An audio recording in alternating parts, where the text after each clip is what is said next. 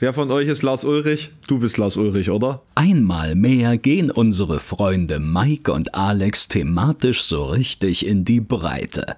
Von im Nordmeer versenkten Atomreaktoren, Lindemann und Rammstein bis hin zu Panzern und Investmenttipps, was an und für sich ja das gleiche ist. Hand aus der Hose und zugehört, schwingt euch an Deck und kommt ja nicht zu spät.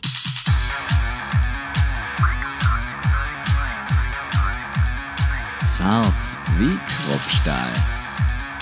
Mit Mike und Alex. Folge Nummer 31.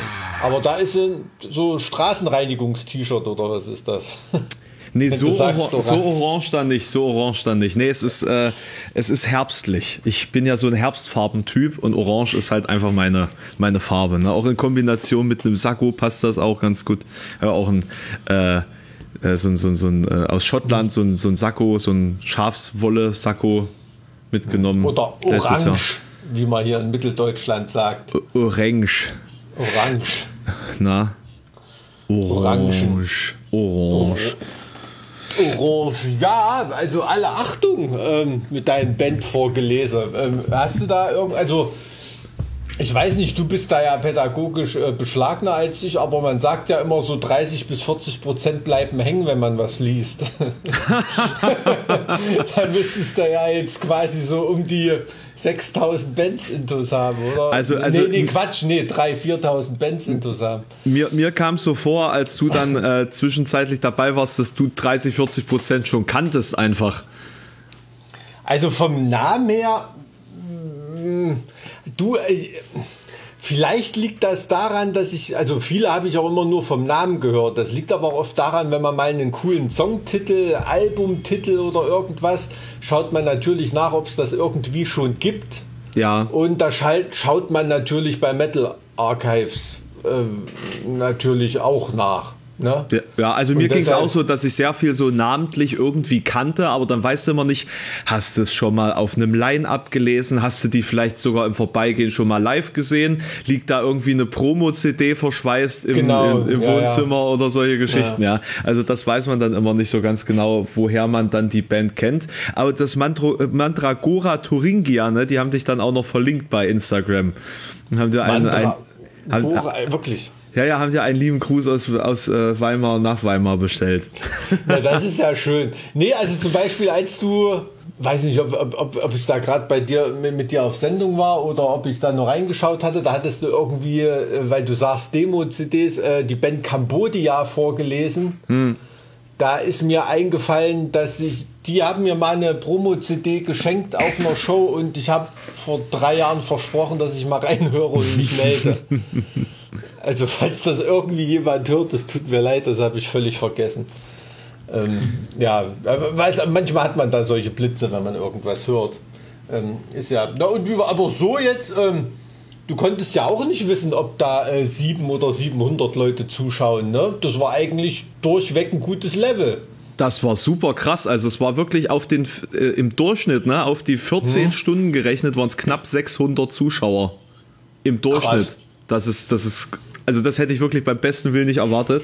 Aber mhm. dazu muss man auch sagen, ich hatte ja auch viele äh, äh, äh, wundervolle Gäste da, die, die da ab und zu mal äh, mhm. auch vorbeigeschaut haben und das macht dann natürlich auch noch mal ein bisschen so einen Entertainment-Faktor aus.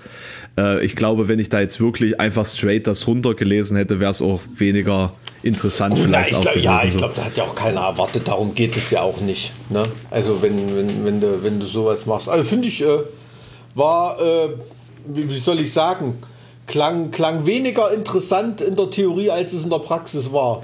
Es hat mir auch deutlich ähm. mehr Spaß gemacht, als ich befürchtet habe. Ne? Ich saß da so nach zehn Stunden da und dachte mir, ach, also eigentlich kannst du das noch ein paar Stunden so weitermachen. Musste ich ja dann auch. Also es ging ja dann noch vier Stunden länger. Aber ich, ich hätte nicht gedacht, dass ich auch so, so fit bleibe. So. Und das da hast du dann die große Fresse mit allen europäischen Bands gehabt, ne? Mhm.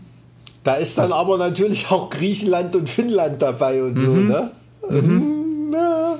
War das vielleicht, dann lustig. Ja, war vielleicht nicht ganz so eine geile Idee, aber dann kann ich mir ja noch mehr Leute einladen. Ne? Das ist ja noch viel besser. Äh, dann müsste ich nur irgendwie äh, nebenbei mal Powernappen oder so. Oder, äh wie, wie viele Bands sind das? Hast du mal geschaut? Nee, nee, das war, das war der Fehler. Also ich glaube, in Finnland gibt es schon alleine so viel wie in Deutschland. Mhm. Das könnte echt mies werden. Das könnte ja, das könnte natürlich. Aber, aber pass auf, dann beziehe ich mich einfach nur auf aktive Metal-Bands. Dann, dann ist es nur noch die Hälfte, denke ich mal. Weil in dieser, in dieser Liste waren ja auch extrem viele, die, die Split-Up sind oder on hold oder so. Hm, hm, hm, äh, dann, dann ist das nochmal ein anderes Spiel, sage ich mal. Ja, könnte man, könnte man machen, aber das wäre natürlich auch, auch eine, eine Strategie, um äh, deine Twitch-Reichweite in jeweiligen Ländern zu erhöhen. Ne? Also wenn du das äh, quasi Land, Land für Land vornimmst. Das ist aber nur in, in Ländern wie Deutschland wirklich spannend, weil wenn du jetzt zum Beispiel alle Metal-Bands aus Andorra vorliest, beispielsweise, das kommt, da kommt Beispiel, beispielsweise Persephone her, die sind ganz, ganz großartig. Das ist so Tech, Death, Melo, Melodic Metal, also, eine, also sehr, sehr nee, Progressive Melodic Death Metal, würde ich sagen, wenn man so mal zusammenschustert. Aha. Sehr, sehr cool, recht anspruchsvoll aber trotzdem melodiös. Super, musst du dir mal reinziehen, Persephone. Nee, das sagt mir gar nichts. Oder Wusste San Marino oder so. Ne, da gibt es auch Metal-Bands, also fünf oder sowas, glaube ich. Ähm, naja, ist klar.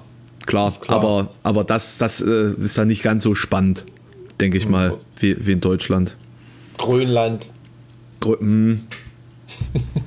hm. Gut, das, ist das völkerrechtlich noch Dänemark? Ich muss zu meiner Schande gestehen, ich weiß gar nicht, wie da gerade der Stand ist. Ist irgendwie doch Mit, mittlerweile unabhängig, ne? Ich also ich glaube, es ist weiterhin noch nicht unabhängig. Äh, die, also äh, man sagt immer mit Dänemark assoziiert. Ja, ja. Also hat das so völkerrechtlich so eine ganz einzigartige Situation, Position. Aber die kämpfen auf jeden Fall irgendwie für ihre Unabhängigkeit. Ja. Tja, aber zumindest haben sie ihre eigene Flagge mittlerweile. Ja, aber schon länger, oder? Ist das nicht so eine, eine rot-weiße mit irgendeinem so Kreis irgendwie genau, sowas, ne? Genau, rot-weiß ja. und äh, der Kreis in der Mitte, der ausgestochen ist, das quasi einmal rumgedreht. Also ich glaube unten rot, oben weiß ja. ah, und okay. oben der Kreis, der Halbkreis rot und unten der Halbkreis weiß. Naja, habe ich, mal, hab ich mal gesehen. Ja. Oder umgedreht. ein Kumpel. Kumpel von mir war, ich glaube letztes Jahr war der, war der auf Grönland war ich neidisch ein bisschen. Na, so langsam wird es da ja auch äh, urlaubstechnisch interessant. Temperaturmäßig. ja, da geht jetzt, geht jetzt glaube ich, ähm, da, also ich weiß nicht, ob es da schon äh, Weinanbaugebiete gibt. so. gibt es in Sachsen-Anhalt auch, dann geht das auch in Grönland.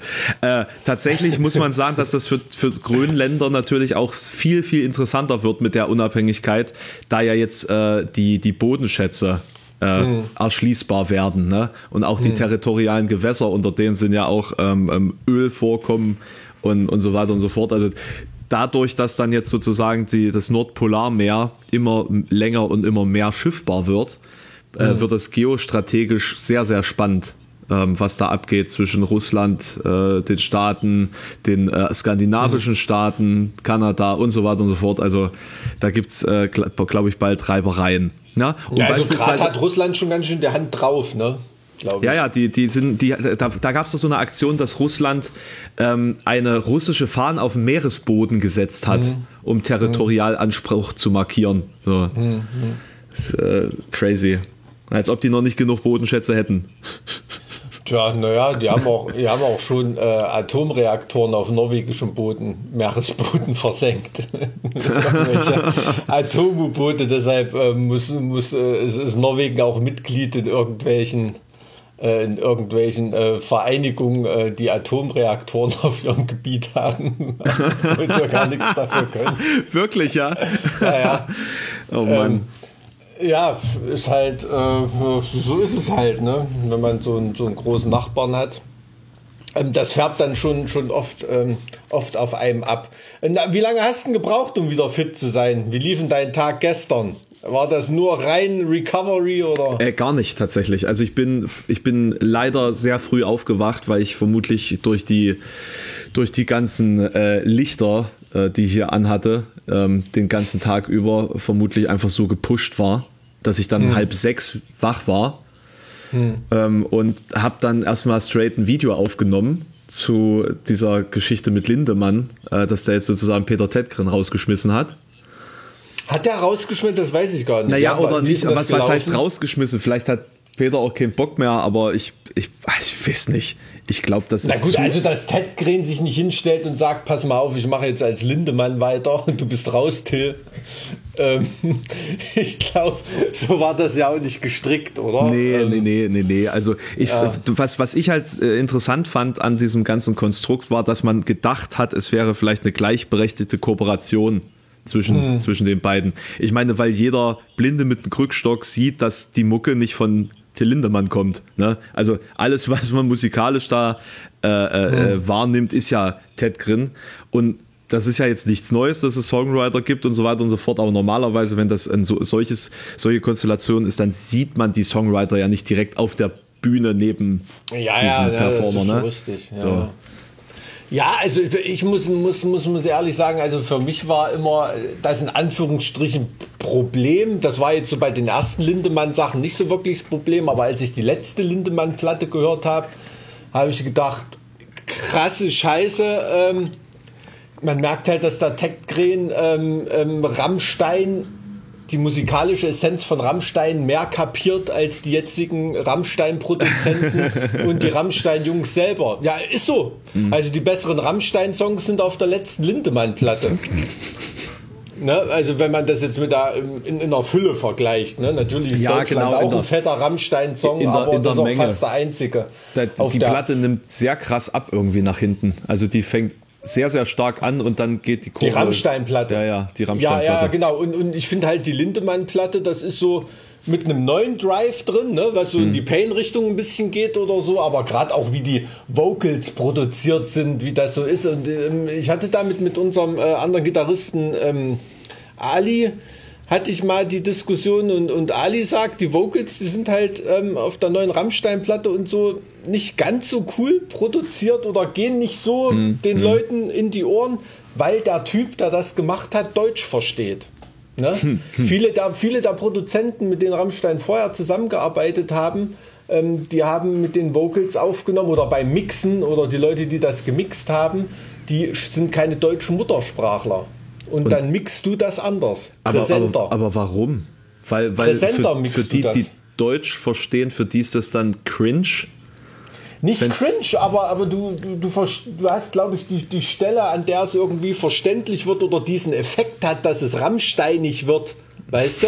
Die, die Schwelle ist irgendwie ein bisschen niedriger, wenn du, wenn du das, jedes Wort verstehst. Ist eine Theorie, Ja. aber hat mir, hat mir eingeleuchtet. Ähm, das kann schon sein. Und den Effekt hat das jetzt irgendwie wieder bei, ähm, als Ted Green da das gemixt hat, oder der hat das auch nicht gemixt, aber produziert, ähm, fand ich, also mir leuchtete das ein irgendwie. Und ich muss sagen, die letzte Lindemann-Platte ist echt gut.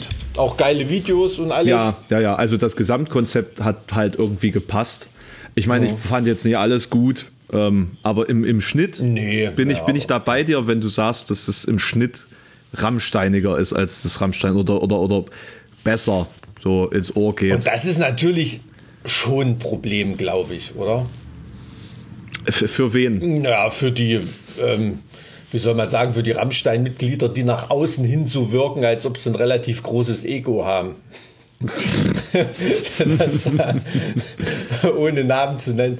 Äh, Ich weiß es nicht, keine Ahnung. Aber äh, nur so für mich als Fan von außen äh, habe ich mir gedacht, also wenn eine Lindemann-Platte mehr ballert als eine Rammstein-Platte, ist schade. Ähm, ne? Also auch lyrisch, lyrisch vor allem, also was Lindemann selber abgeliefert hat. Also ich finde auch bei Rammstein, da sind, also keine Ahnung, ähm, ich bin kein Mann für eine Nacht. Naja, ja, gut, also lyrisch Oder- so all, allgemein irgendwie Solche, also das ist Beeindruckendes dabei. wirklich ein bisschen flach, wenn man es mit früher vergleicht. Und da ist auf der Lindemann-Platte auch mehr los, finde ich.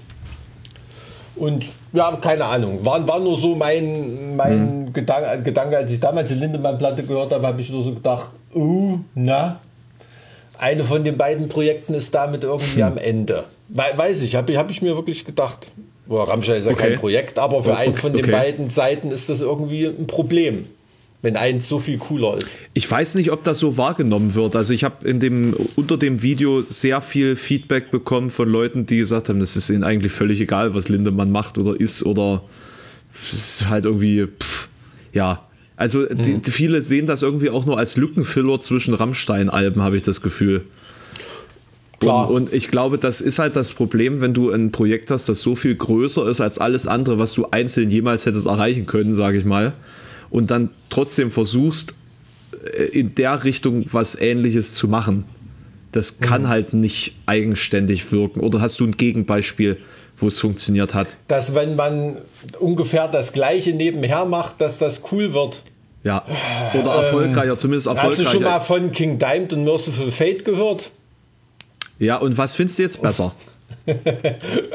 Du, also ganz ehrlich, dadurch, dass ich altersmäßig nicht die initialen Release-Dates davon mitbekommen habe, ich verwechsel das nach vorne, von vorne bis hinten heute immer noch. Die beiden Acts. Also ist kein Scheiß. Du kannst mir einen Song vorspielen und es kann sein, dass ich zehn Minuten dran rum überlege, ob das King Diamond oder Merciful Fate ist. Im Ernst jetzt. Was, was vom Ähm. kommerziellen Erfolg, was den kommerziellen An Erfolg angeht, war Ozzy Osbourne allein auch erfolgreicher als, äh, als Black Achso, Sabbath. erfolgreicher. Nee, ich, ich dachte Erfolgreicher. jetzt mindestens genauso, äh, äh, genauso erfolgreich. Ja, Ozzy Osbourne, das, das, das stimmt.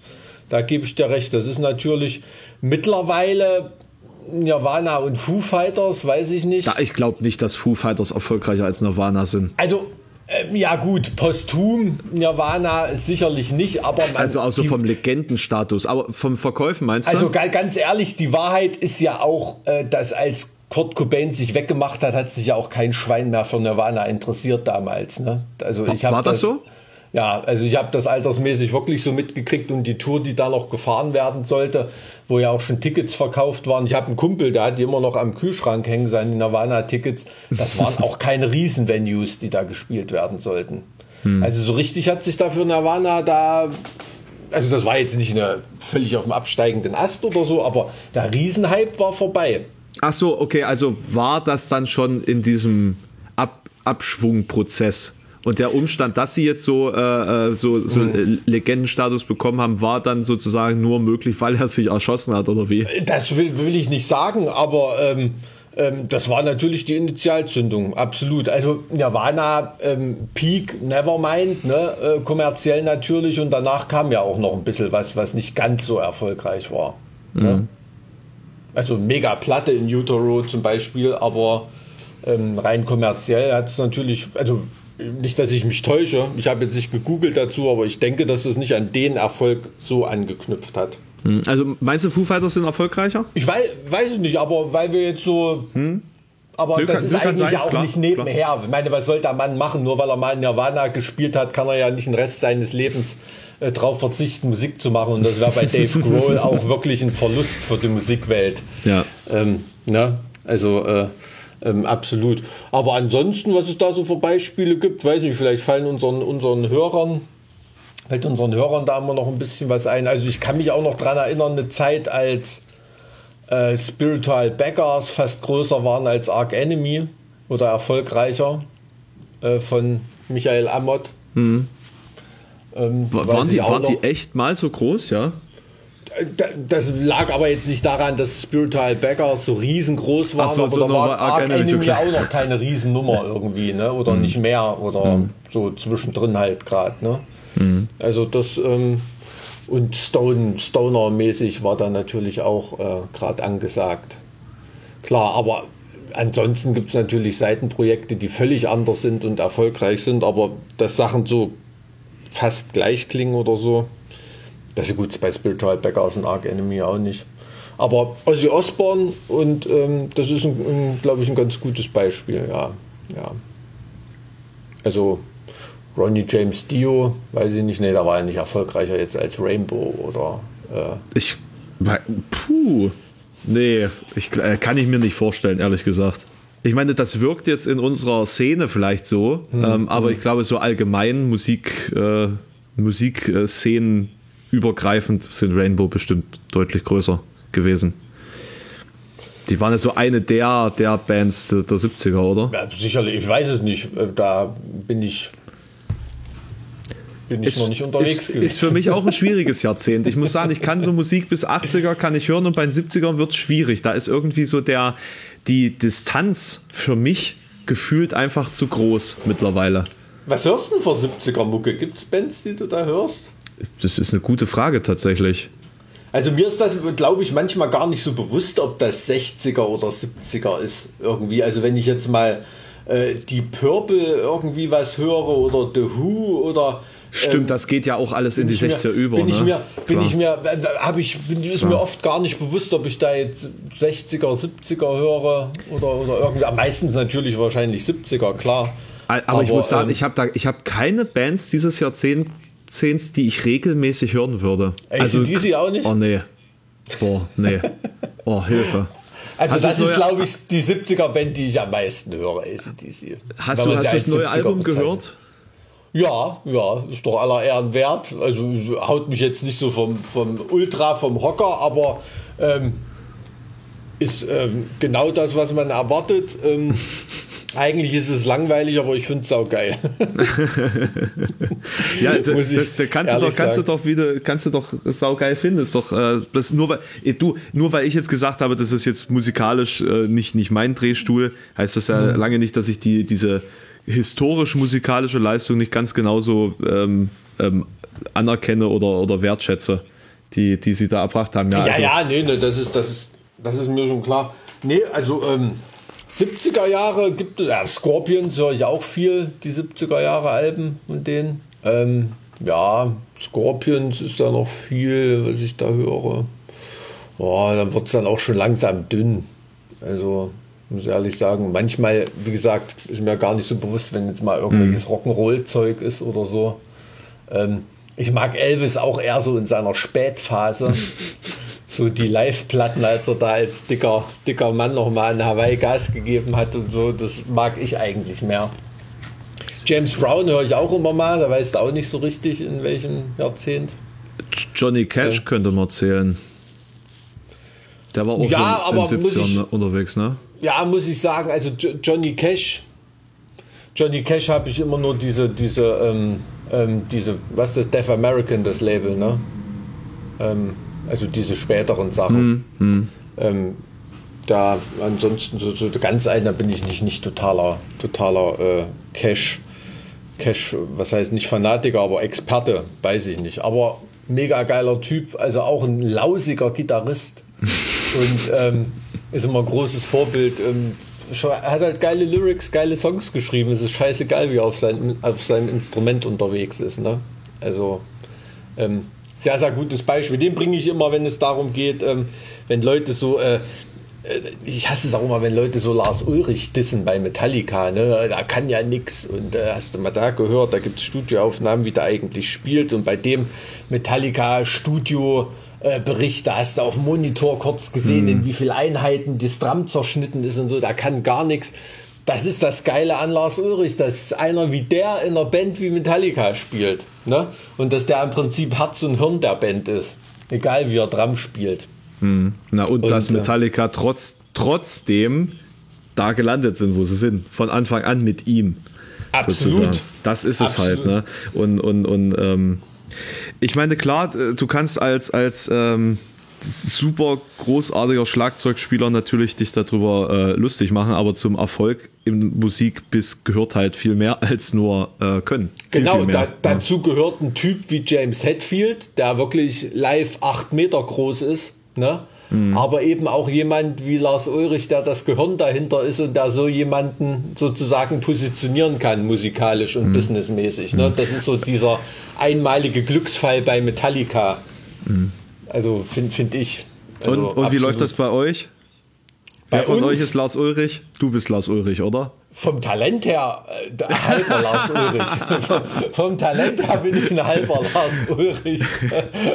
Na Gott sei Dank musst du nicht Schlagzeug spielen. Du. Und ich sag mal, ich bin auch nicht der bei uns in der Band, äh, der jetzt unter der äh, Charisma-Dusche stand. Ne? Also ähm, da ist unser, unser Molle schon. Äh, Aber Don Mike, Frontmann Don Mike bist du trotzdem. Nee, das wird mir immer so nachgesagt. Der Master of Puppets, ja. nee, nee, das wird, wird, wird mir oft so nachgesagt, weil ich halt oft die, die Interviews gebe Betrieb und so ein Zeug, aber wir sind schon wirklich ein demokratischer Haufen, im Ernst jetzt. Also ich äh, könnte, selbst wenn ich es wollte, ähm, ähm, aber ich will es auch nicht, ich könnte in der, in der Band jetzt nichts gegen den Willen von den anderen machen, wollte ich auch gar nicht. Und wenn ich irgendwie einen Ego-Trip veranstalten würde, würde nicht das würde nicht halb so geil werden wie HSB. Ist einfach so. Also das hat sich über die Jahre so zusammengeruckelt. Und das ist ja, glaube ich, auch das, was für junge Bands immer das Allerschwierigste ist, da ein funktionierendes Line-up zu finden, weil es aus mhm. irgendeinem Grund funktioniert. Ne? Vor allem ganz Entweder am Anfang, wenn alle noch irgendwie äh, Studium oder schulisch unterwegs sind und dann in ein richtiges äh, Leben übergehen und sich da ja alles noch so wahnsinnig oft verändert. Ne? Also es ist ja, ja, nicht so wie in den 80ern, dass, dann, dass man dann sagt, ey, ich ziehe jetzt einfach mal nach, nach äh, Los Angeles, damit das hier funktioniert mit der Rockstar-Karriere und dann mhm. schlafen wir halt auf der Straße. Hauptsache, wir können zocken zusammen und, und alles Geld geht in den Proberaum auf äh, und Na Aufnahme. gut, das ist halt Sessions in, in Amiland halt eine ganz andere Tradition. Ne? Da gibt es halt wirklich Jugendliche, die haben keine andere Perspektive.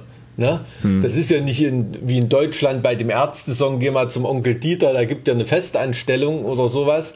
Ähm, so dass du die Wahl hast, okay, was mache ich nach dem Abi, was mache ich nach der Realschule, ähm, kann ich irgendwo kostenlos studieren oder wird hm. mir ein Ausbildungsplatz hinterhergeschmissen. In den USA gibt es, also ich hätte fast gesagt, während wir reden, aber jetzt während Corona natürlich nicht, aber sonst zu jeder Zeit tausende Bands, von denen du noch nie in deinem Leben was gehört hast, die trotzdem 200, 300 Shows im Jahr spielen, sich einen Arsch abtouren und auf der Straße spielen ne? und wirklich von Venue zu Venue sich das Spritgeld erbetteln mhm. und äh, da alles geben. Ne? Und deshalb ist ja auch oft die Qualität von amerikanischen Bands, die mal hier drüben ankommen, so wahnsinnig groß, weil es ein komplett anderer anderer Auswahlprozess ist. Ne? Also, Meinst du, dass, ähm, das, dass das rein gesellschaftlich dementsprechend noch anders ist, dass, die, dass der Deutsche gar nicht so ähm, all in gehen also geht, weil eben das Sicherheitsbedürfnis auf der einen Seite höher ist und auf der anderen Seite natürlich auch die, das also die, die Notwendigkeit dazu gar nicht existiert. Ich glaube absolut. Also das ist, ähm, das kannst du auch mit einem Profisport vergleichen. Also wenn du dir das in der Leichtathletik oder irgendwie so anschaust, also ein amerikanischer Olympiasieger, hinter dem stehen, weiß ich nicht, vielleicht 10, 15.000 gescheiterte andere Athleten, die ihr Leben weggeworfen haben für den Sporten, von dem du nie in deinem Leben was gehört hast in oh, Deutschland. das furchtbar, ey. ja, in Deutschland, es ist wirklich so. In Deutschland, in Deutschland ist ein, äh, äh ein Olympiasieger äh, ein geförderter Sportsoldat oder äh, jemand, der beim Zoll arbeitet oder also das sind trotzdem Hungerlöhne, die die da bekommen. Ne? Also wenn du es jetzt mit Fußballern vergleichst oder ja. so, ich will nicht sagen, dass es denen total gut geht, aber trotzdem gibt es hier dieses soziale Denken, dieses soziale Auffangnetz und mhm. es gibt wirklich Sportgymnasien und Förderzentren oder so. Wenn es da in der Schule nicht läuft, dann darfst du auch mit dem Sport nicht weitermachen. Ne? In den mhm. USA werden, was weiß ich, äh, Zwölfjährige aus der Schule genommen, wenn sie ein besonderes Talent haben und äh, äh, hochgestriezt. Ne? Das hat ja auch bei manchen Sportarten in Deutschland sieht man so am Rande, wie beim Tennis zum Beispiel. Da gibt es ja viele Jugendliche, die da schon als Jugendliche in den USA trainieren und so weiter. Ähm, da also die diesem Hochleistungsgedanken verpflichtet sind, aber Spitzenleistung im Breitensport ne, oder im nicht so populären Profisport, wenn die jetzt von Eiskunst laufen, äh, ähm, Leichtathletik oder so, wo wirklich nur die Olympiasieger Millionäre werden. Ne? Mhm. Also da ist in den USA äh, und auch in, in ver, wie soll ich sagen, verwandten Systemen, ne? also jemand wie die ganzen jamaikanischen Sprinter oder so, da gibt es auch Tausende, die den Traum haben, ne? die sicherlich jede deutsche Meisterschaft gewinnen würden, aber in Jamaika dann noch nicht mal in B-Kader kommen ne? von der Nationalmannschaft. Ähm, da, ähm, da gibt es ganz, ganz viel, ja, also krasses Wort, aber muss man fast sagen, das ist Ausschuss, Menschenmüll in dem System. Ne? Und um die wird sich, dann, wird sich dann nicht gekümmert. Du bist auch, wenn du in den USA auf Tour bist, um mal wieder zu den Musikern zurückzukommen, wenn du in den USA auf Tour bist und du so an den Highways diese großen Guitar Centers und, und, und Music Equipment Centers und so, wenn du da reingehst, das ist immer das Gleiche. Da bedient dich irgendein Verkäufer, irgendein Typ, der dir eine Story erzählt hat, wie er es fast geschafft hat. Oh, ne? oh Gott. Ja, ich war da mal mit Manowar auf Tour und da habe ich ja hier Audition bei äh, Def Leppard gehabt oder keine Ahnung oder irgendwas und äh, ja, das ist wirklich so wie, weiß ich nicht, wie ein Profi-Footballer, der, was weiß ich, äh, äh, NFL gespielt hätte, aber das Knie ist dazwischen gekommen. Ne? So, so, so ungefähr. Und äh, das hast du in den USA bei Musikern auch ganz, ganz oft. Also wenn du in einen Musikladen gehst, ist fast so sicher wie das Arm in der Kirche, dass da irgendein Typ, der es mhm. fast mal geschafft hat und der da Stories erzählt. Äh, weiß ich noch, als ich das erste Mal in den USA auf Tour war, da hatte ich Caliban am Bass ausgeholfen. Und ähm, da waren wir mit einer amerikanischen Band Bludgeon unterwegs. Und da sind wir das erste Mal in so einen Musikladen gegangen und der Typ hat da irgendwie Stories erzählt und ich habe gedacht, boah, krass, ey, krasser Typ und so. Und da hat der eine Blattchen-Klampfer, das war so ein älterer, hat zu mir schon gesagt, I know a thousand guys like this. They almost made it. weißt du, und da hat er mir das mal so verklickert und da habe ich seitdem drauf geachtet und es ist wirklich so. Krass, krass. Ähm, Aber vielleicht ja. ist das, äh, weil, weil man eben so dieses Leistungsdenken hat, dann auch so, dass die, die es dann wirklich schaffen, auch so hart gefeiert werden. Also dass dann, dass dann wirklich die Sieger. Absolut, und das ist ja auch totale Qualität. Ne? Ja. Das musst du mal überlegen. Ich meine, also ja, schau, schau dir, wenn du jetzt das Beispiel wieder nimmst, gerade aktuell, mit denen haben wir ja gerade zu tun, Trivium, wenn mhm. du da schaust, da ist vom Gründungsline-up ist da auch nur noch Matt übrig. Ne? Die anderen. Ähm, nee, Matt ist ja auch nicht Gründungsline-up. Ja, boah, ja, gut. Also, wenn du jetzt hier mit der Schulband anfängst. ne? Gut, Corey ist, ist auch schon, schon seit Ewigkeiten dabei. Ähm, aber das ist, ähm, da ist auch eine, eine ganz andere Fluktuation, ne? weil das auch ganz andere Leistungsgedanken sind. Also das ist absolut insane, äh, wenn du überlegst. Und, und ich, ich glaube, das, das wird für mich als Nicht-Musiker auch erst dadurch deutlich, dass es mal in einem Bereich stattfindet, den ich beobachten kann, nämlich in diesem Twitch-Streaming-Bereich. Ne? Mhm. Der macht das ja seit vier Jahren oder so. Und vier Jahre lief das auf einem Niveau, wo du sagst, pff, naja, äh, gut ein paar Euros kommen da sicherlich rein. Aber mhm. das ist jetzt, das ist jetzt, äh, also zu einem Stundenlohn, äh, das lohnt sich nicht in dem Sinne. Und das wächst auch nicht in einer Zeit, wo äh, die Community kein Interesse an Twitch hat oder sich nicht für Twitch interessiert oder, oder äh, da eben wenig Fluktuation oder Zuwachs ist. Ne? Und das mhm. hat er vier Jahre gemacht. Und jetzt mit Beginn von Corona, also vorher ging es schon relativ gut bergauf und mit Beginn von Corona ist er ja so gigantisch geworden und hat trotzdem vier Jahre im Vorfeld, ohne dass es wirklich was gebracht hätte, jeden Tag gestreamt jeden mhm. Tag zweimal gestreamt, vielleicht am, im besten Fall. Und ähm, ich hatte jetzt äh, vorletzte Woche beispielsweise habe ich auch äh, fast jeden Tag gestreamt. Was glaubst du, was das für ein Sackgang ist? Also, glaube ich. Das ja. ist wirklich harte Arbeit und äh, das nebenbei mal so rauszuhauen, neben der ganzen Musik, neben dem ganzen Touren, neben äh, äh Familienleben, ne, neben Vatersein, ähm, mhm. das ist heftig das ist wirklich, wirklich ähm, heftig. Also riesigen Respekt. Ja, das hatten wir, hatten wir ja schon mal. Ne? Das ist eigentlich nur, nur zu schaffen, wenn das Teil deines Lebens ist, sozusagen. Ne? Also wenn du quasi ein Leben mit einer Glaswand führst. Ey, selbst so, dann, ne? selbst dann ist es schwierig. Se selbst dann ist es, ja. ist es schwierig, aber dadurch ist es erst nur möglich. Ne? Ja. Ja. Weil an, ansonsten, ansonsten geht das gar nicht. Also Na, all in oder, oder sonst, also anders geht's nicht. Das ist aber dieser, dieser, ja. dieser amerikanische Gedanke, ne? Da ist auch, ähm, da interessiert sich keiner, wenn du mal eine Silber- oder eine Bronzemedaille gewonnen hast oder irgendwie sowas, ne? Mhm. Sondern da, die lieben, die lieben den Sieger und ähm, das, Und die Silber- und Bronzemedaillengewinner arbeiten dann bei äh, äh, hier Footlocker oder so, ne? ja, gut, kommt auf die Sport, Sportart oder auf die Band drauf an, aber ähm, ist, ja, ist ja wirklich so. Ich meine, ähm, überleg dir doch mal, also ne, in den USA, schau dir mal eine ganze Bay Area Zeug an oder so, da gibt es mhm. Metallica und die ganzen anderen Bands, die führen jetzt auch kein fürstliches Leben. Nee, ne? nee. Obwohl es Riesennamen sind. Also ähm, ähm, was weiß ich, wenn der Testament oder, oder mhm. Exodus oder, oder irgendwie so, so andere Bands, die da, die da dabei sind, also weiß nicht, wenn die irgendwo an der Stanze arbeiten gehen, verdienen die auch nicht äh, weniger Geld. Das, das ja. hat mich jetzt in den letzten, ich habe das jetzt erst so ein bisschen geschnallt oder geschafft, das so ein bisschen zu verstehen, auch durch diese ganze Corona-Geschichte und durch diese sehr persönlichen äh, Livestreams, die ich da mit den Künstlern zusammen habe.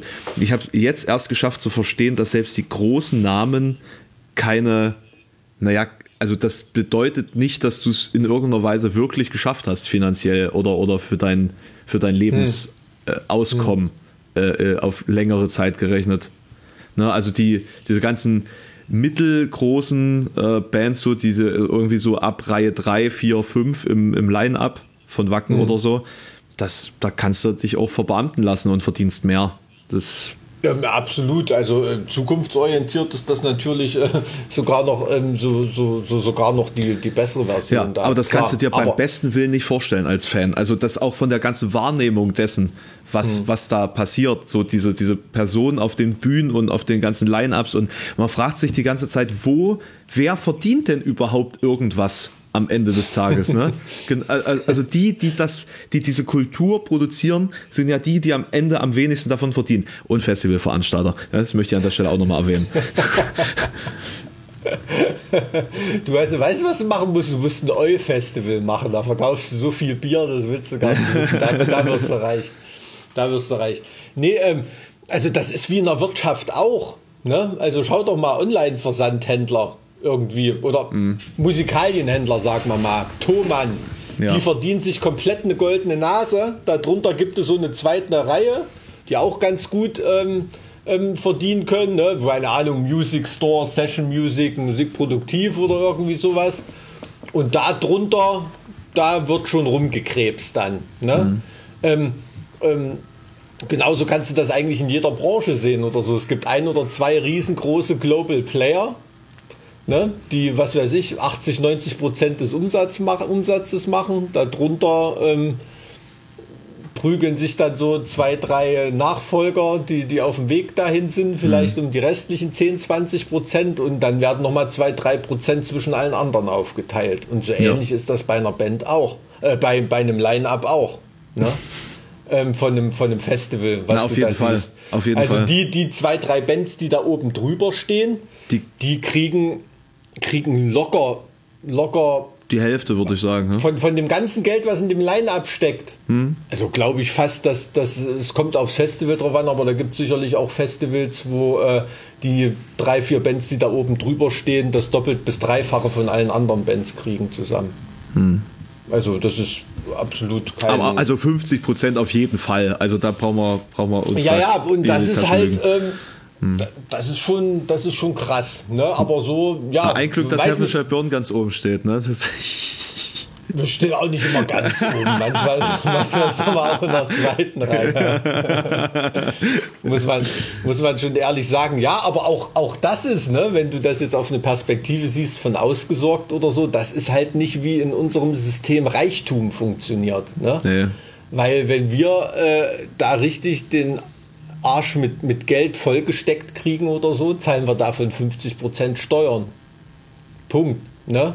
Wenn ich jetzt ein, ein, fettes Aktienpaket verkaufe oder so, da zahle ich vielleicht ein paar 20% Steuern, muss das noch nicht mal beim Finanzamt ab, äh, angeben, weil die Bank das direkt anonym abführt, sozusagen. Und uns interessiert gar kein Schwein. Ähm, also die BMW-Erben haben dadurch sicherlich regelmäßig ein, ein geregelteres und gesicherteres Einkommen ähm, als jemand, ähm, der, der viel, viel mehr Geld beruflich verdient. Weißt du, weil reich werden in unserem System heutzutage funktioniert eigentlich nicht mehr damit, dass du Geld für eine Arbeit verdienst. Nein, nein, nein, nein. Das so, ja so funktioniert nicht. das Reichwerden es, äh, nicht. Es ne? gibt ja, äh, es gibt das, ähm, ich weiß nicht, ob du Robert Kiyosaki kennst.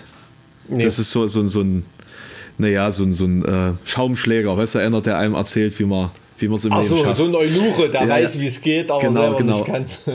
und ähm, der hat das, also es gab in diesem ganzen ähm, Buch mit Namen Rich, Rich Dad, Poor Dad, gibt es eine Erkenntnis, die du gebrauchen kannst. Die kriegst du jetzt von mir hier gratis, also oh. an alle, alle, die jetzt hier zuhören. Ihr braucht nicht ja, dieses Alex Geld. haut einen raus, Ruhe. Ich hau jetzt, ich hau jetzt einen raus, äh, alles andere könnt ihr echt sein lassen. Braucht dieses Buch nicht äh, lesen. Äh, ist der sogenannte Cashflow Quadrant, also der, der äh, äh ne, Geldfluss Quadrant. Äh, und da ist eben, äh, also zwei von diesen Feldern, sind vier Felder, zwei von den Feldern sind eben sinnlos. Ne? weil du damit nicht vorankommst, äh, eben diese, diese Gehaltsarbeit, also diese, diese ganz normale Arbeit für irgendwelche, äh, also Zeit gegen Geld, so, mhm. diese Rechnung. Und äh, Selbstständigkeit, also dass du sozusagen als eigenständiger Arbeitnehmer Nehmer trotzdem äh, auf Auftragsbasis agierst. Hm. Und äh, der Bereich, in dem man äh, ankommen muss, ist der unternehmerische, dass du sozusagen deine Zeit, äh, dein, dein Zeitkontingent vom, vom, äh, von der Geld, äh, vom Geldstrom sozusagen abkoppelst. dass du sozusagen das skalieren kannst, wie man in Berlin Mitte sagt. ähm, und und das wiederum dient aber nur, und das ist ganz wichtig, dieser Bereich dient nur zum Kapitalaufbau, dass man dann mit seinem Geld arbeiten kann. Ne? Dass das Geld ja. sozusagen dann wie, wie in Aktien etc. etc. dann die eigentliche Leistung erbringen kann. Und was ist ja. da der Unterschied zwischen selbstständig und Unternehmer? Das, äh, Na, dass du, also der Unterschied ist, dass du nicht mehr selber an diesem, an dem Produkt ja. arbeitest oder an dem Werkstoff arbeitest, sondern dass Verstehe, du nicht mehr äh, in der Firma, sondern an der Firma arbeitest. Und dass du, okay. genau, also diese Skalierbarkeit, dass du dann einfach äh, sagst, okay, ich, ich kann äh, ähm, jetzt für mich 1000 Euro, 2000, 3000 Euro im Monat mehr verdienen, ohne eine Minute mehr zu investieren, weil sich diese Firma eben weiterentwickelt hat. Ne, also das ist sozusagen der Bereich, wo es dann anfängt, irgendwie Sinn, Sinn zu machen, weil ansonsten ist es halt nichts anderes als ich tausche Zeit gegen Geld. Ne, und und äh, deswegen sagt, sagt man ja immer Zeit ist Geld, weil es im Endeffekt für die meisten von uns genau das ist. Man verkauft ja, ja, seine absolut, Lebenszeit. Absolut. Klar, das lässt sich, das lässt sich auch immer so, so jovial ähm, aber ab einer bestimmten Schwelle ist es ja wirklich so, ne? ob du 10.000 oder 6000 Euro im Monat verdienst, finde ich, ist, ist irgendwie fürs Glücklichsein kein Unterschied. Aber es ist ein Weiß ich nicht, Mike. Weiß ich nicht, erzähl mal. Aber es ist ein riesengroßer Unterschied, ob du 1000 oder 3000 ja. Euro im, im, Monat hast. Ne? Ja. Und, und, und das ist immer, deshalb tun reiche Leute da immer so jovial drüber plaudern irgendwie, ne, dass das ja nicht alles ist Geld und bla bla bla, aber es gibt halt eine Schwelle, ähm, wo das, wo das wirklich so ist. Und das ist, glaube ich, so eine, so eine Sichtweise, die geht vielen unserer Politiker ab, ne? dass die überhaupt gar nicht mehr so, gar nicht mehr so richtig wissen, wie es, ähm, wie es ist. Wenn, wenn 500 Euro weniger im Monat, die, also alles bedeuten können. Ja, natürlich, na klar. Oder, oder wenn, äh, keine Ahnung, die Geschirrspülmaschine im Eimer ist und du musst 150 Euro extra bezahlen oder das Auto braucht äh, für 300 Euro neue Reifen im Winter oder irgendwas, dass, äh, dass, dass sowas ein Problem sein kann. Ne? Also ich finde, sowas wäre mal total wichtig, dass, dass Politiker noch in so einem Denken stattfinden. Aber ich das, was du, warte mal, mir fällt gerade hm. noch ein, ähm, was ich sagen wollte, was du gerade gesagt hattest mit diesem wie das Geld dann eigentlich verdient wird mit diesen Quadranten. Da fällt mir als Beispiel diese Rocket-Internet-Typen, die genau. fallen, mir da, fallen mir da ein. Ne? Also wie Salando hochgezogen und was weiß ich. Und der beste Beweis, dass die an ihr eigenes Geschäftsmodell überhaupt nicht glauben, ist, dass alles Geld, was die mit, mit Luftblasen an der Börse einsammeln, das investieren die in Immobilien. Ne? Also die, die, die, die investieren da gar nicht, ähm, lassen das gar nicht an der Börse stehen oder irgendwas, sondern die sammeln einfach mit Gewinnversprechung von anderen Leuten das Geld ein und investieren das in richtige Werte sozusagen. Ne? Die machen aus heißer Luft Materie. Das, und es, ich fasse es nicht, dass sowas funktioniert und immer wieder funktioniert und dass die Geldgeber finden und dass da das Geld vernichtet wird in, in Reihen äh, und in den Mengen äh, es, die, es gibt unvorstellbar nicht, sind. Nicht so viel, nicht so viel auf der Welt wie, wie Geld. Ne? Ja, also ja. das ist für mich ein total wahrer Satz bei Charlie and the Chocolate Factory, wo der Opa den Jungen zusammenscheißt und sagt, nur ein Vollidiot würde das goldene Ticket etwas so Seltenes für etwas wie Geld verkaufen, was es so viel gibt. Ne? Mhm. Und ähm, das ist, finde ich, echt ein Satz, den kann man, kann man sich da, kann man sich dahinter die, die, die Ohren schreiben. Ja, ist wirklich so. Also das ist wie, wie bei der, keine Ahnung, wie damals beim, äh, beim, äh, bei der Finanzkrise gab es ja auch diesen bescheuerten Satz äh, von irgendwelchen Pleitebanken oder so. Ihr Geld ist nicht weg, es ist nicht verloren, es hat nur jemand anders. naja. Ja, solange es dem Geld gut geht. Ne? Solange es dem Geld gut geht, ja. Ja, aber das ist, glaube ich, auch in den USA halt ein, ein, riesengroßer Antrieb, dass, es diesen, dass dieser Traum immer noch verkauft wird. Ne? Dass du es irgendwie schaffen kannst und diese strahlenden Sieger halt wirklich Ikonen sind auf allen Feldern, mhm, businessmäßig, genau. kulturmäßig, sportmäßig gibt es ja immer diese, diese Geschichten, die auch ja. so Teil der amerikanischen Kultur sind, diese absoluten Erfolgsgeschichten, so wirklich vom, vom Underdog. Ähm, bis ganz nach oben. Und gut, das liebt man in Deutschland ja eigentlich auch, aber hier.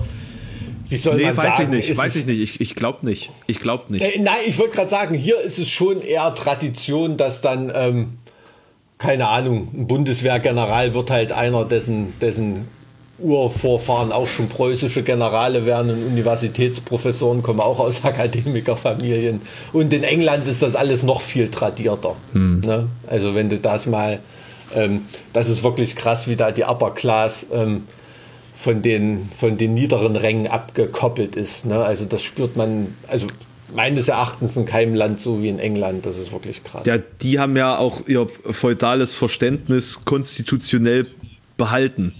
Weil, die, ja. ne, wann war es? 1516? Oder? Äh, du meinst die, die, die kurze Geschichte der äh, britischen Republik? oder? Nee, also die, die, die, ähm, ähm, ähm, äh, wie, wie, wie nannte sich doch die, die äh, Konstitution? Was ist die Bill of Rights? Bill of Rights gab es, ja. Genau, äh, ja, genau. Und, und da wurde ja die Aufteilung in diese beiden Häuser, das, das Ober- und das Unterhaus, äh, festgehalten. So. Also ich hatte mit in, in, England, ja, da hatte ich immer, was weiß ich, da hatte ich mal über die Habeas Corpus Akte und so geschrieben. Bill of Rights kenne ich aus dem aus dem Verfassungsrecht, ja, aber ob das. Du, da bin ich auch nicht mehr firm, da bin ich auch nicht mehr firm. Das war irgendwann achte Klasse oder siebte Klasse war das mal. Bill of Rights aus dem Jahr 1689 regelt die Rechte des englischen Parlaments gegenüber dem Königtum. Doch, doch, ich habe schon recht, es war nur 1689. Ah, okay. Ja, ja, Na, nee, also, also es ist immerhin trotzdem Halbwissen. Ne?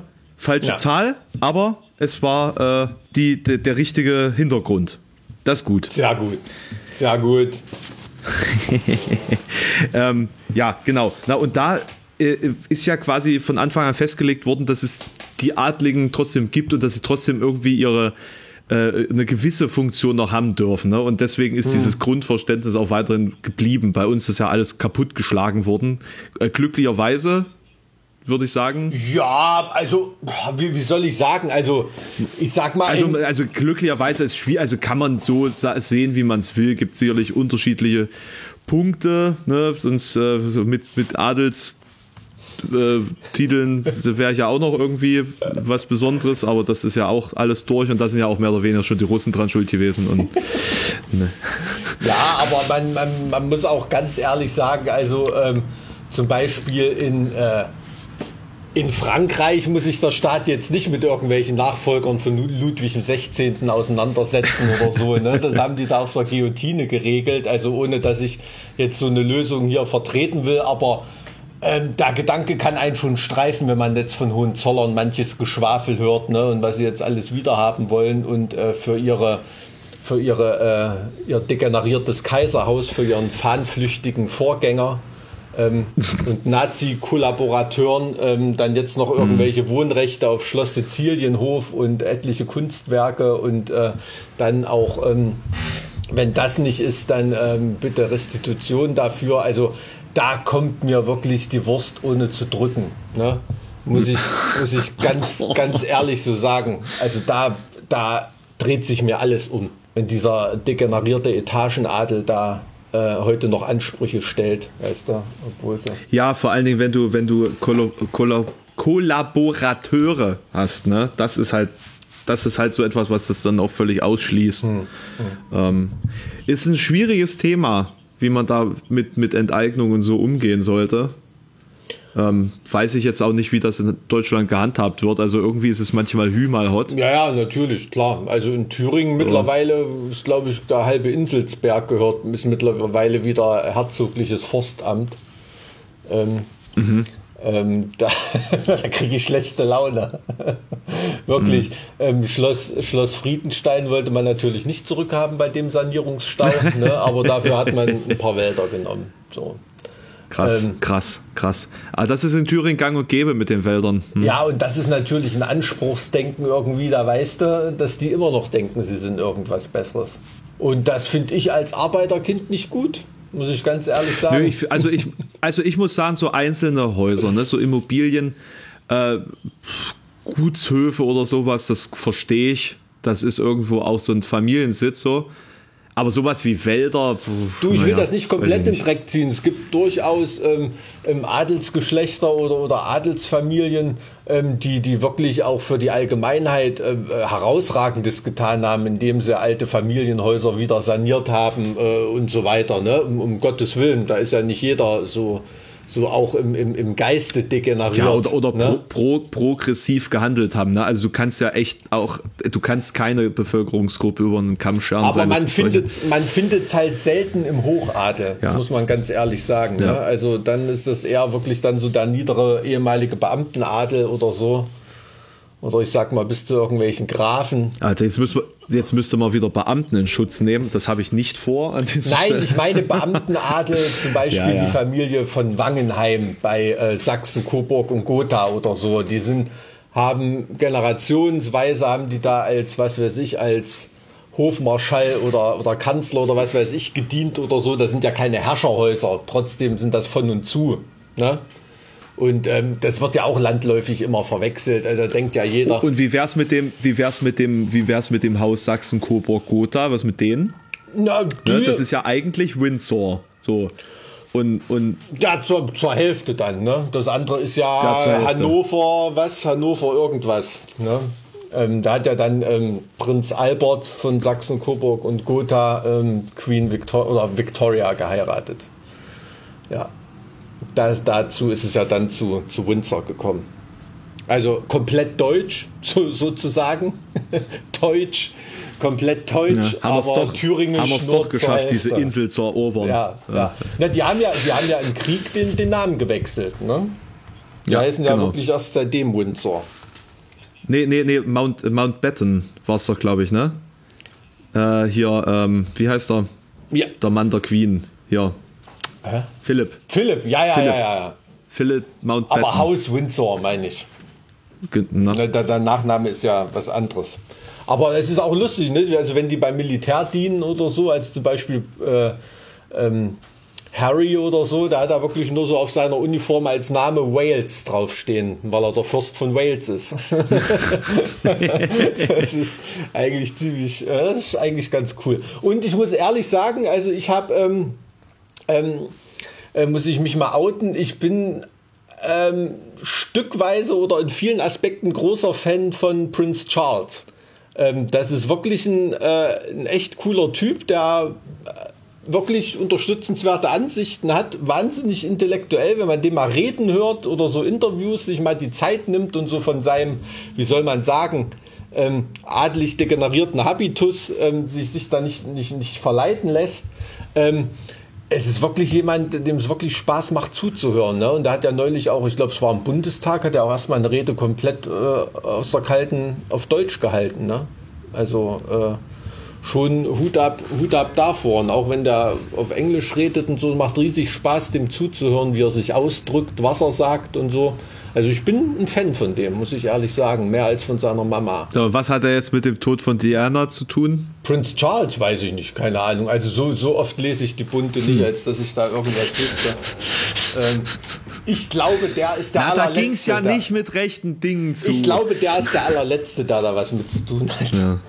Aber du, ganz ehrlich, das ist absolut nicht mein Thema. Ne? Also ich mag das aus historischem, aus historischem Aspekt, äh, finde ich sehr interessant äh, auch wie wer, wo, was, mit wem, ne, wie sich das so alles entwickelt hat. Das finde ich sehr, sehr spannend, aber äh, tatsächlich so ähm, Monarchie und, und, und Adelsansprüche der, der Neuzeit, äh, das ist, geht mir tatsächlich nicht so. Nee, ja, also ja. natürlich betrachte ich das auch geschichtlich und da ist es wahnsinnig interessant, aber es ist eigentlich ist es völlig unmöglich, da durchzublicken. Ne?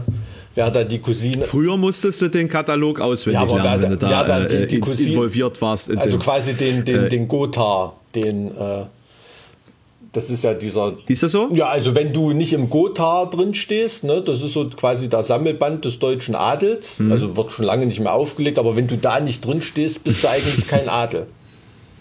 Hm. Das ist dann schon, dann, dann bist du wirklich ähm, lowest of the low, wenn du da nicht drin stehst. So die Adligen, die was auf sich halten, deren Familie steht da drin. Hm, ne, der, der Rest ist halt einfach nur noch Fußvolk. Ja, oh. ja, natürlich. Also, und das ist ja landläufig, viele Leute wissen das ja auch nicht, also nur weil man irgendwie von heißt oder so, das kann auch wirklich sein, dass du dann nur mal irgendeine Kammerzofe warst oder so, ne? Oder irgendein äh, ein Schreiberling, ein Schreiberling im Dienste von, Dienste von Herzog oder so. Ne? Also das ähm, so heißt ja dann auch Etagenadel, weil die nicht in Schlössern wohnen, sondern in Mietwohnungen. Ja, Ach, ach, daher kommt, ach so, daher kommt der Begriff. Den, den kannte ich nämlich tatsächlich noch gar nicht. Ah, okay. Etagenadel. Ja. Aber wie gesagt, du bist da tiefer in der Materie drin. Ähm, das hängt bestimmt auch so ein bisschen mit deinem Studium zusammen, oder? Ja, ja, na, klar, du hast ja da ja viel in, ähm, in Gotha und so zu tun, gerade ähm, Sachsen, Coburg, Gotha, ähm, Sachsen, Gotha, Altenburg und ach, was weiß ich, was es da alles für Abwandlungen gab. Ähm, das, ist schon das ist schon interessant und wenn man da sieht, was da aus dem kleinen Gotha, ne, ich glaube, da ist heute noch, ähm, ich glaube, der belgische König ist auch noch aus dem, aus dem Adelsgeschlecht. Belgien und ich glaube Portugal war auch damals. Also ist schon krass. Also die haben eine krasse Heiratspolitik gemacht, muss man ehrlich sagen. Mhm. Niederlande sind ja auch Deutsche eigentlich, ist ja sogar in der, in der Nationalhymne von deutschem Blut kommt da ja vor, die Textzeile. Ähm, ist das so, ja? Ja. ja. Ja, gut, klar. Also ich meine, ne, sie haben ja auch keine eigene Sprache, Uran, auch wenn sie es gerne hätten. ich mag Niederländisch eigentlich sehr als Sprache. Also ich mag es immer, wenn die, ähm, wenn die einen da irgendwie voll brabbeln und wo sie halt überhaupt nicht draufstehen, wenn man automatisch davon ausgeht, ähm, dass die Deutsch sprechen. Ne? Also einfach Niederländer auf Deutsch voll labern, das ist schon echt ein No-Go, finde ich. Ähm, aber sie können es am Ende dann trotzdem. Ja, ich weiß nicht so richtig, aber auf jeden Fall, also habe ich oft gemerkt, dass das nicht für gute Laune sorgt, wenn du da einfach nee, so nee, besatzermäßig. Ähm, ja, das ist halt, naja. Aber. Ich war bisher tatsächlich nur in Amsterdam, deswegen weiß ich es weiß nicht so richtig, weil da sprichst du halt Englisch. Hm. Also ganz natürlich, weil du da halt auf alle möglichen Menschen aus aller Welt triffst. Ähm, aber ja, keine Ahnung, das weiß ich nicht. Ich habe mich nur ein bisschen in Belgien rumgetrieben, war zum Beispiel in ähm, Spa, ne? okay. Äh, wo wir gerade ja bei, bei Adligen äh, sind, ne? wo sich unser Kaiser Wilhelm II. dann hingeflüchtet hat. Ja, wie gesagt, fahnenflüchtig. Ne? Da hat quasi im, mhm. im Kriegszustand als oberster Befehlshaber sozusagen, als Soldat, hat er einfach das eigene, hat er die Grenze übertreten. Das ist die Definition von Fahnenflucht. Na gut, also Belgien war ja zu dem Zeitpunkt nicht wirklich existent, oder? Also war das nicht sowieso überrannt worden zu dem Zeitpunkt? Also zu dem Zeitpunkt, als unser deutscher Kaiser abgehauen ist, da hatte sich das Blatt im Ersten Weltkrieg schon lange gewendet. ja, aber, aber Belgien war doch trotzdem, also ich meine, so weit ist doch die Linie nicht zurückgefallen. Das weiß oder? ich nicht, wo die Linie hingefallen ist. Also die war zumindest, also Hauptkampflinien, wenn du das da siehst in Flandern und so, das ist schon ganz, ganz weit oben in Belgien. Hm, also hm, ganz weit drüben. Yper, Ypern ja auch, ne? Yper, ja, heutiges Yper. Ähm, Habe ich das mal erzählt? Da haben wir bei, ähm, da gibt es ein ganz bekanntes Hardcore- und Metal-Festival, Yper Hardcore Fest. Fest. Äh, da hatten wir auch mal gespielt, da habe ich beim Kumpel übernachtet und ähm, saßen nächsten Tag auf der Veranda, haben so gefrühstückt und die hatten so zwei Gartenteiche irgendwie. Da hat mir der Opa gesagt, das sind wirklich noch original Bombenkrater. Diese aus dem Ersten Weltkrieg. Das waren zwei Granateinschläge, die haben sie da über Generationen immer als Teich dann benutzt im Garten. Äh, ohne, ohne Witz, mein Urgroßvater hat aus einem Geschützturm einen Teich gemacht. Aus einem Geschützturm, aus dem Fundament aus dem Geschützturm. sozusagen. Nee, also ich glaube, äh, ich habe es nicht mehr gesehen, aber die haben glaub, wohl einen Geschützturm umgedreht, eingegraben und dann quasi so mit, mit irgendwas Folie noch ausgelegt. Ach, okay. Und das war dann einfach so sozusagen ein Teich. Okay, ist ja lustig. nee, also in Belgien, wir haben ja, äh, unser Soundmann ist ja Holländer, Johannes Walterus Carolus Peters heißt er. Ähm, ähm, das klingt auch schon fast adlig, naja, aber eher schwedisch. Halt katholisch, ne? Wie die Niederlanden halt sind. Aber äh, mega geil. Der hat gesagt, und er spricht auch ganz gut Französisch und so, und der hat auch viele Freunde in Frankreich, und der hat gesagt, also die Franzosen und Niederländer sagen immer Belgien, das ist, wo alle ihre Idioten hinschicken. So, die, die, Niederländer schicken ihre Idioten nach Flandern und die Franzosen nach Wallonien. Es ist da immer so ein, so ein Running Gag irgendwie. Ne? Deshalb wird, das von den beiden Ländern immer als so ein bisschen. Ähm, und ich muss allerdings ehrlich sagen, wenn man es jetzt mal so rein musikalisch vergleicht, es gibt mega, mega coole Leute in Wallonien, aber so rein der Organisationsgrad von Festivals, wenn du ein Festival in Wallonien spielst, das ist eine Katastrophe. In Flandern ist mega cool, das ist wirklich generalstabsmäßig, Aber in, in Wallonien, das ist wirklich, also ja, da gibt es ja auch mehr Franzosen. Das ist wirklich laissez-faire. Ja, äh, klar. Aber ähm, das ist, da ist es, geht schon noch ein bisschen chaotischer zugange. Und ich finde halt, Brüssel ist auch echt ein Dreckloch. Also die Stadt heißt. Ja, das, das hat man, glaube ich, schon mal. Das mhm. hat man, glaube ich, schon mal. Also ich werde nie in meinem, also ich, so, wenn ich es vermeiden kann, werde ich nie wieder nach Brüssel fahren. Das ist nix, ne? Das, das ist grauenhaft. Ja. Wirklich. Ja, wirklich. Da da gibt es auch nichts. Da gibt's, da hast du hier den Mannequin-Piss, ne? Und ein, einmal rundrum um, um, um, um äh, sozusagen den Marktplatz ist es ganz hübsch. Und danach hast du halt noch so ein paar Ausbeutungswirtschaften und danach ist alles nur noch hässlich. äh, das, aber, aber eine Sache ist geil, das Militärmuseum da. Ich weiß nicht, ob das schon mal Nee, da war ich nicht. Gibt es ein Militärmuseum? Ja, da war ich mit Mario von Endstille passenderweise. Ach, okay, schön. genau, genau, super. Die haben äh, richtig, richtig viel schweres Hat Gerät Hat er Schockmotive also, fotografiert dort, oder? nee, da, da, da war ich noch nicht. Also äh, Panzermuseum Munster war ich schon, war ich schon einige Male jetzt. Natürlich immer cool. Militärhistorisches Museum Dresden muss ich sagen. Ja, auf jeden Fall. aber nach der Renovierung, finde ich die ein bisschen dröge, die Ausstellung irgendwie. Ja, vorher auch, war, war vorher auch besser. Ja, ja gell, fand ich, fand ich vorher irgendwie mhm. besser. Ähm, mhm. Ja, wo ich gerne mal. Warst du schon mal im Imperial War Museum in London? Ja, ja, war ich. Imperial War Rooms war ich, glaube ich, auch. Das ist da, wo, wo das Hauptquartier damals war von, von Churchill und Co. Ich würde gerne okay. mal, ähm, bei den Russen ist das, glaube ich, Kubinka, das Panzermuseum dort. Da haben sie auch mhm. noch äh, so ein paar Prototypen stehen, die du nirgendwo auf der Welt siehst.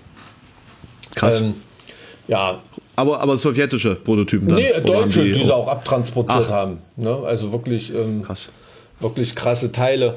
Und Zum Nachbauen, woran sie dann gescheitert sind. naja, ähm, ähm, die deutsche Panzertechnik war nicht so gut, wie, wie sie immer landläufig. Ähm, also Tiger 1 und Tiger 2, von denen halte ich nicht besonders viel. Die sahen zwar gut aus, aber taugen nichts. Ähm, zum Glück. Ähm, aber ähm, ein, ein, Kumpel von mir aus England, sobald es wieder möglich ist, da ist einmal im Jahr in, äh, ich glaube in der Nähe von Leeds oder so ist das, da ist auch irgendein Panzermuseum, die haben glaube ich noch den einzigen fahrenden oder funktionstüchtigen Tiger 2 oder Tiger 1, weiß ich jetzt mhm. gar nicht. Auf jeden Fall fährt er da einmal im Jahr so in einer Geländeübung. Ähm, das ähm, ist, glaube ich, ganz lustig, da mal, äh, da mal zuzugucken. Also, ähm, ja, ich weiß auch nicht, das ist so ein Zwiespalt in meinem Sein, dass ich als Pazifist mich ich, so für Waffen interessiere. Ich, ich finde das, find das auch immer so faszinierend. Ich hätte das, äh, bevor ich dich persönlich kannte, hätte ich das echt nicht erwartet. Ganz ehrlich. Tja, ich habe ich hab als. Aus niedlich irgendwie, dieser Spleen. Ja, also ich, ja, Leute, die das immer so als. Es kommt ja auch in vielen Interviews irgendwie hoch, ne? Ähm, dass wir auch so, so Lyrics haben, die, die halt viel gegen Krieg sind und so und dann trotzdem so dieses martialische auch äh, Shot-Designs haben mit, mit, mit Kriegsmaschinerien und so. Aber ich finde halt, man erfährt über die Menschheit wirklich mehr, wenn du mal in so ein Kanonenrohr reinguckst, als, als wenn du 100 Bücher liest, ne? Weil so dieses, diese Quintessenz der Menschheit, die wird doch durch nichts deutlicher als, als durch den Fakt, was die sich alles einfallen lassen, um andere Menschen umzubringen, oder? Hm. Also das noch nicht mal als Spiel, sondern chancenlos umzubringen. Das Ziel ist, dass der andere keine Chance hat. Ne? Nicht, dass es irgendwie spannend oder unterhaltsam ist wie bei Predator ja, ja. Oder, oder Alien oder so, sondern wirklich einfach totale chancenlose Vernichtung. Ne? Also und, und was, was psychologisch, also das finde ich eigentlich noch viel interessanter dahinter oder, oder erschreckender, also deswegen faszinierend, weil so, so unvorstellbar äh, in, in, in Zeiten des Friedens, was psychologisch passieren muss, dass ein Volk ein anderes geschlossen ausrotten möchte mhm. und man sich dann geschlossen dazu entscheidet, äh, in den Krieg zu ziehen gegen jemanden und das dann sozusagen auch noch so frenetisch durchzuführen wie, wie in, in den Weltkriegen, sage ich jetzt mal. Ne? Mhm.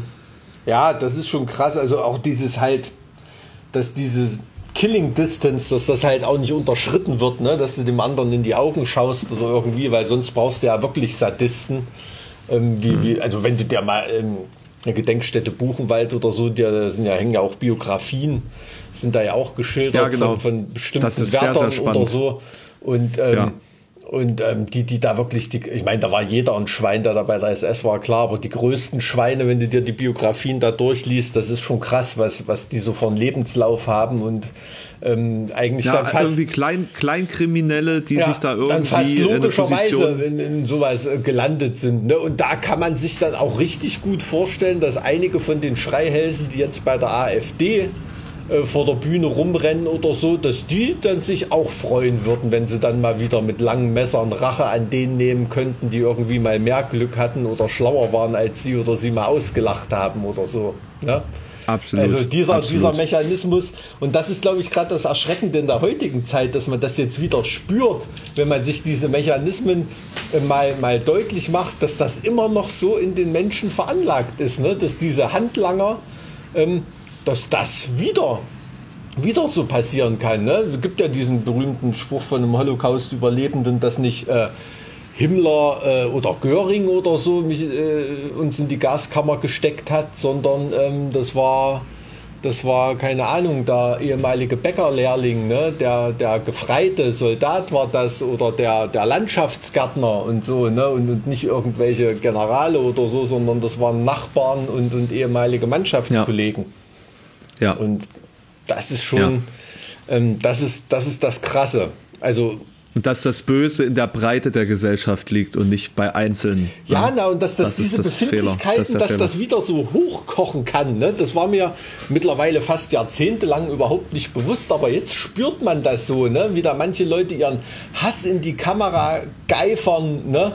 Ähm, so dieses, dieses Gefühl, zu kurz gekommen zu sein, verarscht geworden zu sein und von anderen verarscht zu werden und dann spürt man richtig wieder welche Rache nehmen wollen. Ne? wenn man denen die Gelegenheit gibt, ähm, sind das dann natürlich Lebensläufe, die dann nur zum, zum Sadisten mutieren können. Ne? Ist ja nicht so, dass da jeder irgendwie als äh, Sadist geboren wird. Also das ist ja auch ähm, die ganzen Verbrechen, die die Wehrmacht begangen hat oder so. Ne? Wenn du da Berichte liest oder so, das sind Erschießungskommandos, die mussten sie nach zwei Tagen auswechseln, weil die komplett alle nervlich fertig waren für den Rest ihres Lebens. Also da Frauen, mhm. Kinder und Männer erschießen mussten irgendwie, ne? Und ähm, da waren ein paar wenige dabei, denen hat das Spaß ja, gemacht, aber. Schlimm, schlimm genug, dass du zwei Tage durchhältst bei sowas. Ja, ja, absolut, klar. Aber das ist schon, also, das sind Abgründe, die uns da hoffentlich nie wieder ereilen. Ne? Aber ich bin da nicht so optimistisch, um ehrlich zu sein. ja, äh, ne, und ich rede jetzt davon in der Vergangenheit. Während wir sprechen, passiert so eine Scheiße irgendwo auf der Welt trotzdem noch. Ne? das ist ja immer so dieser glückliche Erdhaufen, von, aus, von dem wir hier so den Rest der Welt betrachten. Aber ähm, ähm, das muss man sich ja mal vergegenwärtigen, dass da ähm, ähm, Völkermord, äh, ethnische Säuberungen und sowas, die sind, während wir sprechen, immer noch im Gange. Ne?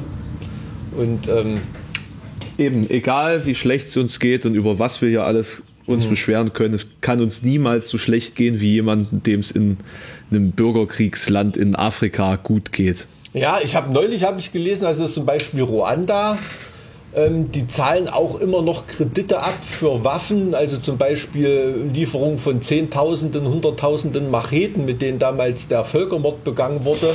Das zahlt boah, der Staat ganz, heute, ganz noch, Thema, heute noch ab, ganz, die Waffenlieferung. Unfassbar. Äh, die Kredite, die dafür aufgenommen wurden.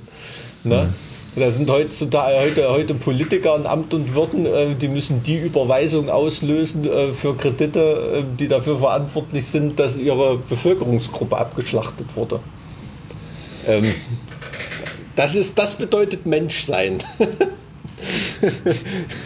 da, ähm, ja, hast du so einen Aspekt in deinem Buch auch beleuchtet oder wie in welchem As was für eine Dimension hat der Menschenhass da in dem Buch? Ist das so hm, dieses also, alltägliche oder dieser, dieser globale Wahnsinn, den wir jetzt gerade. Äh, es, es ist genau, äh, es ist eigentlich genau dieser Widerspruch, äh, dass man als westeuropäischer Mensch mit einem mit einer negativen Lebenseinstellung durch den, durch den sinnlosen Alltag streift mhm. äh, und sich alle über First World Problems aufregen und, und äh, in, ihren, in ihren kleinbürgerlichen Blasen verschwinden, mhm. obwohl das alles keiner, keiner, keinerlei wirkliche Relevanz besitzt. Ja, das ja. ist eigentlich, das ist eigentlich die Quintessenz davon. Also das ist schon eine krasse Form von Dekadenz, ne? Eigentlich. Ja. Also Ja, ja, so, ja, so sehe ich das auch. Also, die man, der man sich selbst nicht bewusst ist und die einem vor allen Dingen nichts bringt. Das ist ja das Interessante. Ich meine, bei gewisse Dekadenz, ne, da, äh, beispielsweise dann irgendwie Kaviar, äh, ganz spezifischen, äh, was, was gibt's denn da? Beluga, Kaviar oder irgend so ein ab Ja, absurd. ja. Äh, ne, ne, Beluga, Beluga sind Wale, da kann es kein Kaviar Gibt es nicht geben. Beluga? Ich glaube, es gibt Beluga. Kar Gibt es Beluga Kaviar? da fragst du mich einen Falsch nach. Ich glaube, ich habe das Wort schon gehört. Es gibt nur googeln. Belu also ich kenne Beluga Wodka und der ist sehr, sehr gut. Den kann ich nur empfehlen. Der ist aber auch sehr dekadent. Also wenn du 50 Euro für Wodka ausgeben willst, dann nimm dir den äh, Beluga Racer Edition. Okay, Den kannst du saufen wie Wasser und am nächsten Tag merkst du nichts.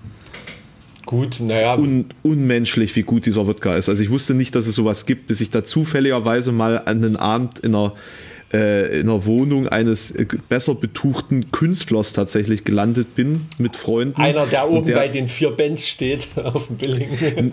Nee, da, nee, nee, tatsächlich einer, der zufälligerweise die richtige Frau äh, kennengelernt hat. ja gut, das ist die zweite Möglichkeit als Künstler. Ja, der, der ist irgendwie in so ein Tiefkühl-Imperium hat er eingeheiratet. Frau Froster. Ich, ich weiß es gerade wirklich nicht, aber es ist bekannt, deswegen möchte ich es jetzt gar nicht Okay. weiter ausführen.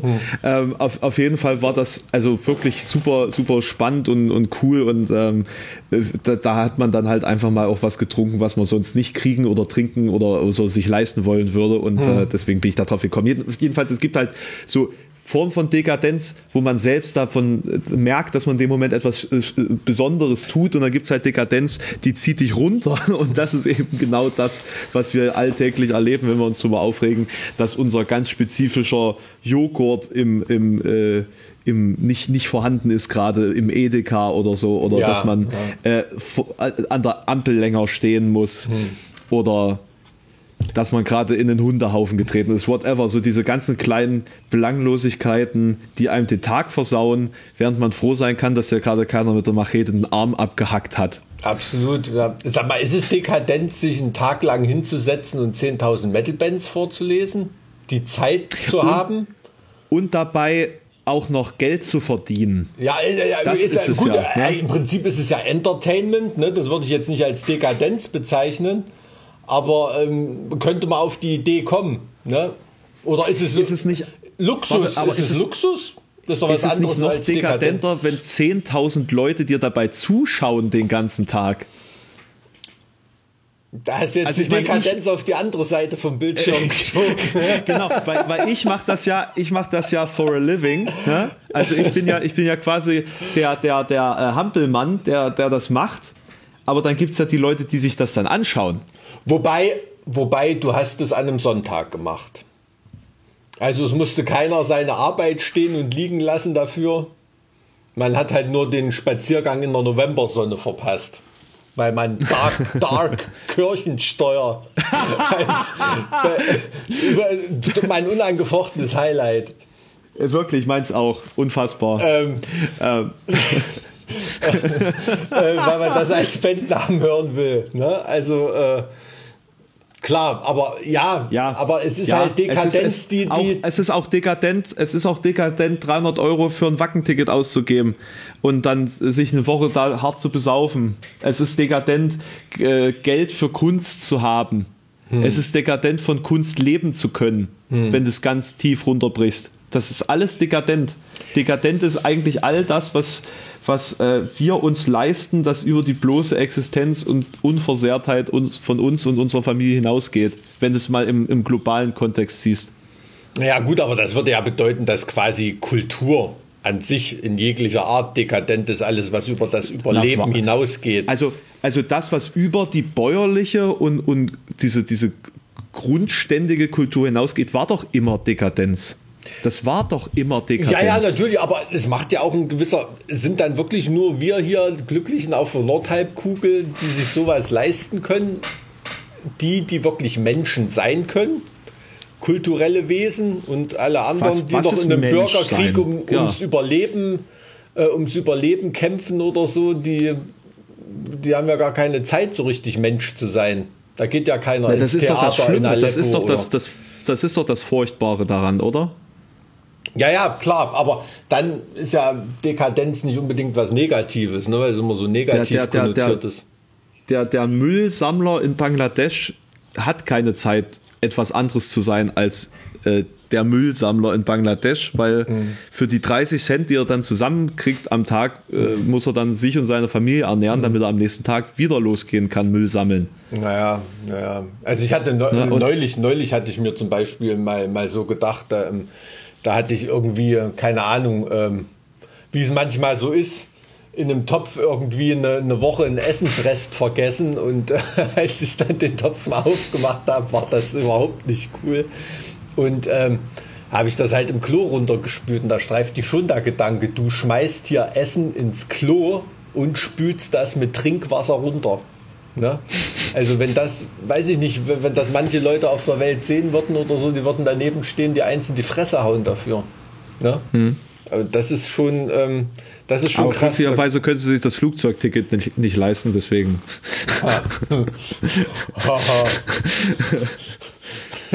nee, aber im, im Ernst jetzt, ne? Also da, da kam ich, kam ich mir schon sehr, sehr dekadent vor. Und das muss man sich auch wirklich mal, wirklich mal überlegen. Ne? Also ja, vielleicht konnten wir jetzt mit diesem Podcast zumindest für die nächsten zehn Minuten der, der Realität unserer Zuhörer eine gewisse Aufmerksamkeit auf den Umstand lenken, dass sie eigentlich ein schönes Leben führen, egal wie es ihnen gerade geht. Also das würde mir echt was bedeuten, wenn sich die Leute mehr ihres eigenen Glücks gewahr sind. Das würde, glaube ich, den Alltag von jedermann wirklich echt verbessern. Ja.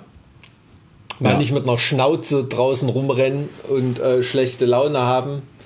Und wegen was man sich auch manchmal aufregt. Ne?